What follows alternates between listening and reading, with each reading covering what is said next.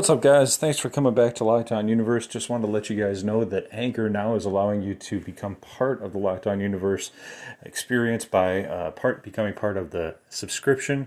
We're only charging $1.99 currently, and we want you to be part of the experience. We're going to offer unheard of whistleblower testimony, as well as government insider information, as well as folks who have undergone hypnotic regression and told us their story. So please tune into that if you are interested for deeper cuts and deeper information. Please consider being part of the subscription. It's only $1.99 and it's definitely worth it. So join in. Let's get to the show. What's up, guys? Welcome back to Lockdown Universe, home of the bizarre, peculiar, and unheard of stories of UFO legend and lore. Welcome back, welcome back, welcome back. Happy to be back. Have an interesting story tonight that combines a few stories uh, from aliens in the past together. Uh, this story has a strange creature involved in it. Uh, another three and a half foot tall creature, yet this is not a gray. This is a very different type of alien. So I want you guys to stick around hear this story because it has a lot of similarities to another story we'll get into in a second. But this story occurred in 1967, November 2nd, um, and it comes to us out of the UFO casebook, and it happened uh, at 9:30 at night on Highway 26 uh, in Ririe, Idaho, R I R I E. Uh, always love Idaho. Seems like a very remote place. Um, some very interesting things happen there. Um, so anytime you get a remote place with a lot of woods and a few folks, guarantee you there's going to be some UFO and alien activity going on. So in this particular instance, there were two teens driving uh, on the on the highway when all of a sudden there was a blinding flash of light that hit their car, and this followed by an abrupt a small domed UFO appearing right in front of them. Now, check this out. There's a few interesting st- pieces of this story because, one, the alien involved is very different than a lot of aliens that we've talked about. The second is that the aircraft itself is actually different than what we've talked about in the past. This aircraft was actually a transparent dome. Okay, so this is where it gets to be cool because when we talk about different alien species, different craft, different technology, and all this stuff, all of these pieces come together and make sense because they're actually different species or they're a different craft. Or sometimes you know we have a combination of the two. Sometimes we might have uh, two species in one craft but in this case it's a different species in a gray. It's a transparent dome that traveled with two small strange looking occupants in it okay so the car like always was brought to a stop one of the boys, his name was Begay, uh, who was the driver. It didn't apply his brakes. The object stopped the, the car and it hovered about five feet above the highway right in front of them. I mean, talk about terrifying, man. This is the stuff that's in movies, okay, guys? This is the stuff that's, you know, it shakes you to your bones and gives you goosebumps. So the craft was about eight feet wide, so it wasn't very big. This wasn't a mothership. This was like an ab- abducting ship or or you know scout ship. Uh, it was about eight feet wide. It flashed green and orange lights around the rim, and the area was bathed in a vivid green light. So it's interesting. Okay, we have orange and green lights that are flashing around the rim, but the entire area is bathed in a green light. So the dome then opened as if a hinge allowed it to open, and one creature emerged, apparently floating to the ground. It was about three and a half feet tall, like we said, and on its back was a kind of a pack that protruded above and behind its head. Its face was oval and heavily pitted and creased. So we have to take these details and kind of examine this. Okay, so on the at the very beginning, at the appearance, you know, first glance over, you say three and a half feet tall alien. It's got to be a gray, right? Big almond eyes, small slit for a mouth, no ears, But ch- check this out: we have three and a half foot tall, but we have it wearing a pack that protruded above and behind its head. So some sort of pack. Whether this pack was keeping it alive, or whether the pack was for like search and rescue, or whether it was for investigation or or protection. You know, who knows what the pack was for but we don't hear about grays wearing packs ever. So this is a very different kind of a species here we were talking about. Now it's not just the pack that makes it different. It's also the oval and heavily pitted and creased uh, facial structures that were on this thing. Now the only alien I've come across that stated that it had a heavily pitted face or a heavily, heavily, you know, uh, creased face or skin appearance at all, right?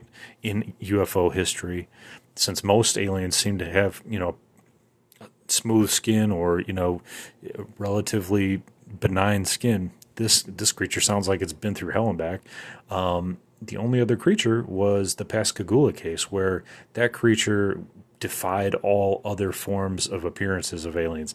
That creature was so bizarre that it just doesn't have any uh, any other alien that could compare to it and it was heavily pitted. It was heavily creased. It looked like a big melted marshmallow man, basically.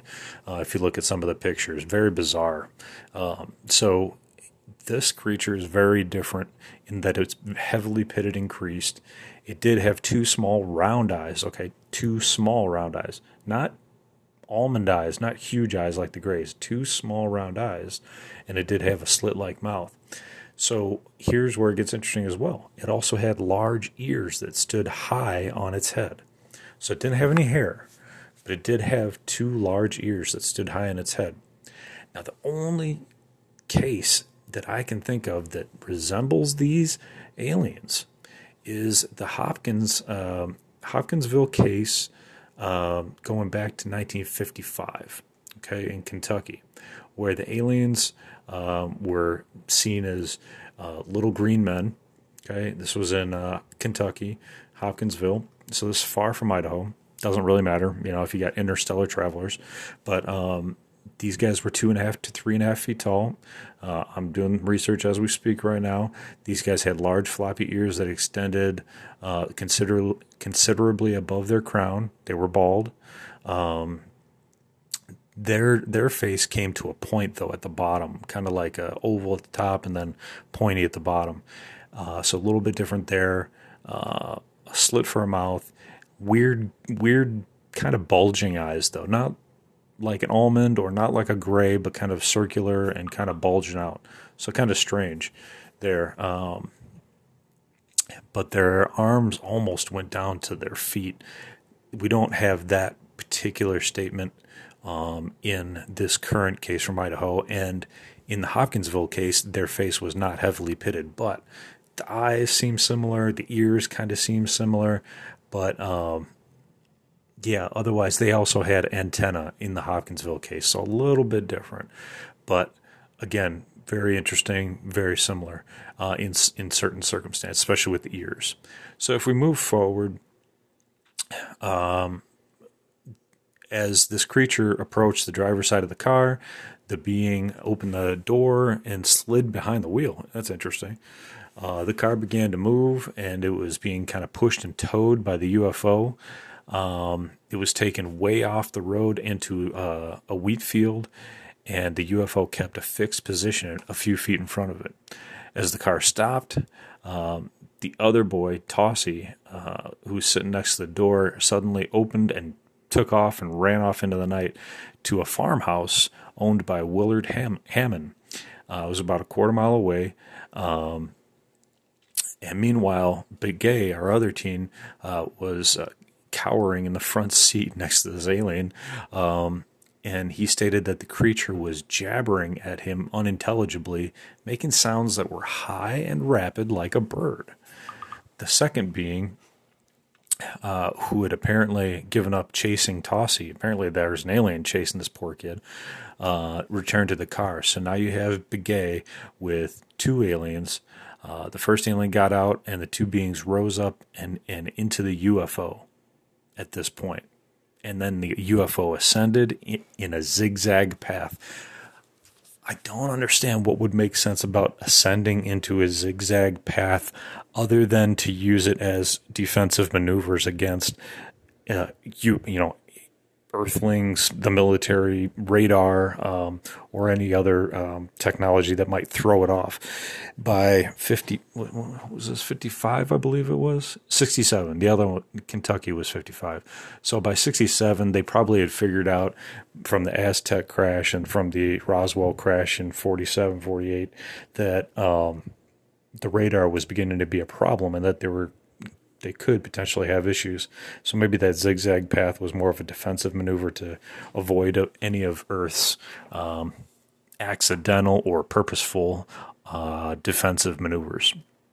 So, uh, going back to these poor kids, meanwhile, at the home of Willard Hammond, Tossie could scarce, scarcely make himself understood uh, by the poor farmer and family.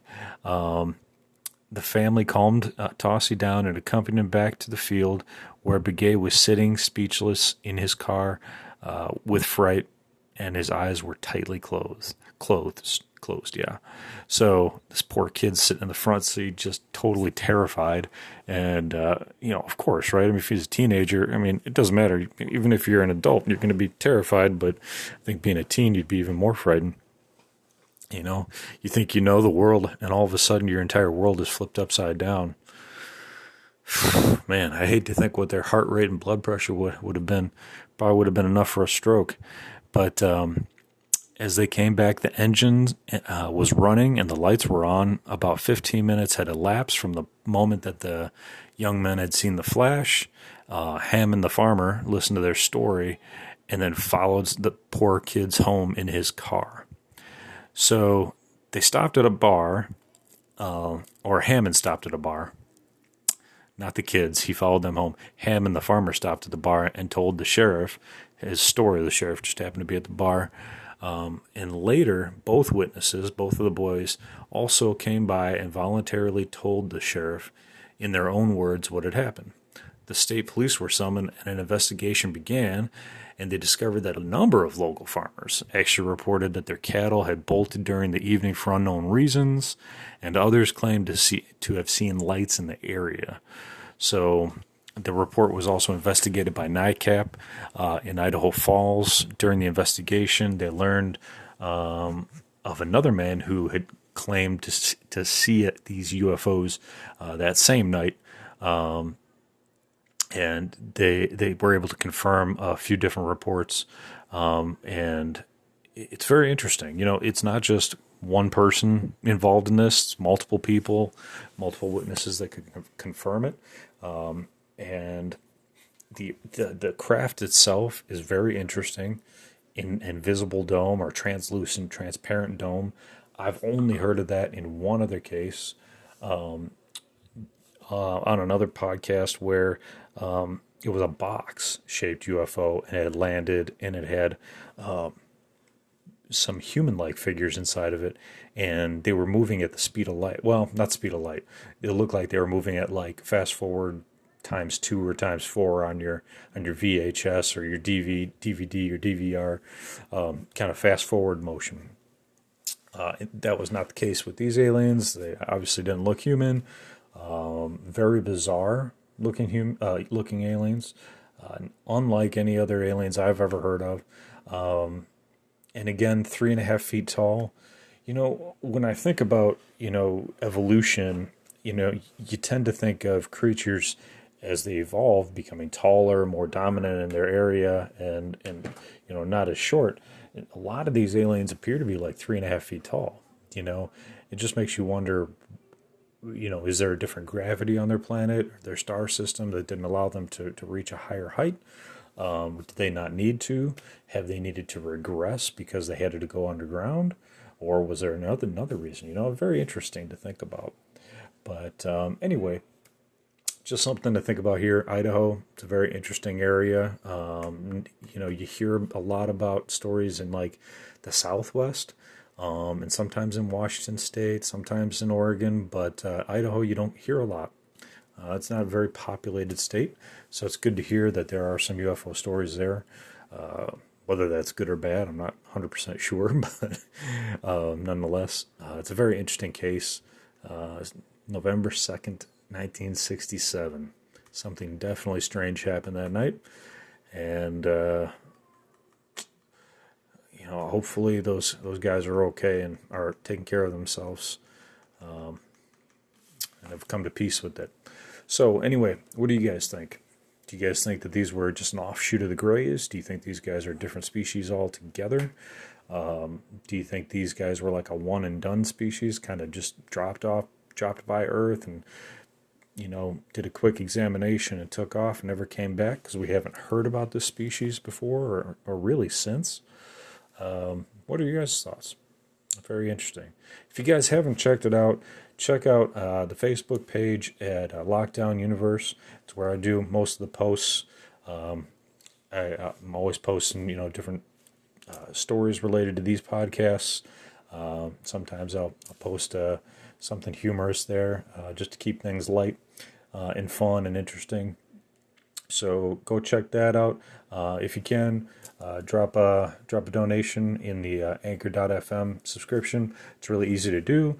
Uh, helps me focus on these podcasts and, and stay concentrated. Be able to buy some better equipment and uh, get some better uh, uh, production value out of it as well. So thank you for that if you have, and we'll keep it going. So hopefully you guys are taking care of your emotional health, spiritual health, physical health, taking care of your friends and family following through on your hobbies and goals and your dreams. Do something this weekend. Keep yourself active. Keep yourself mentally uh, healthy. You know, go for a walk, draw, uh, meditate. You know, do something for yourself, whatever that is.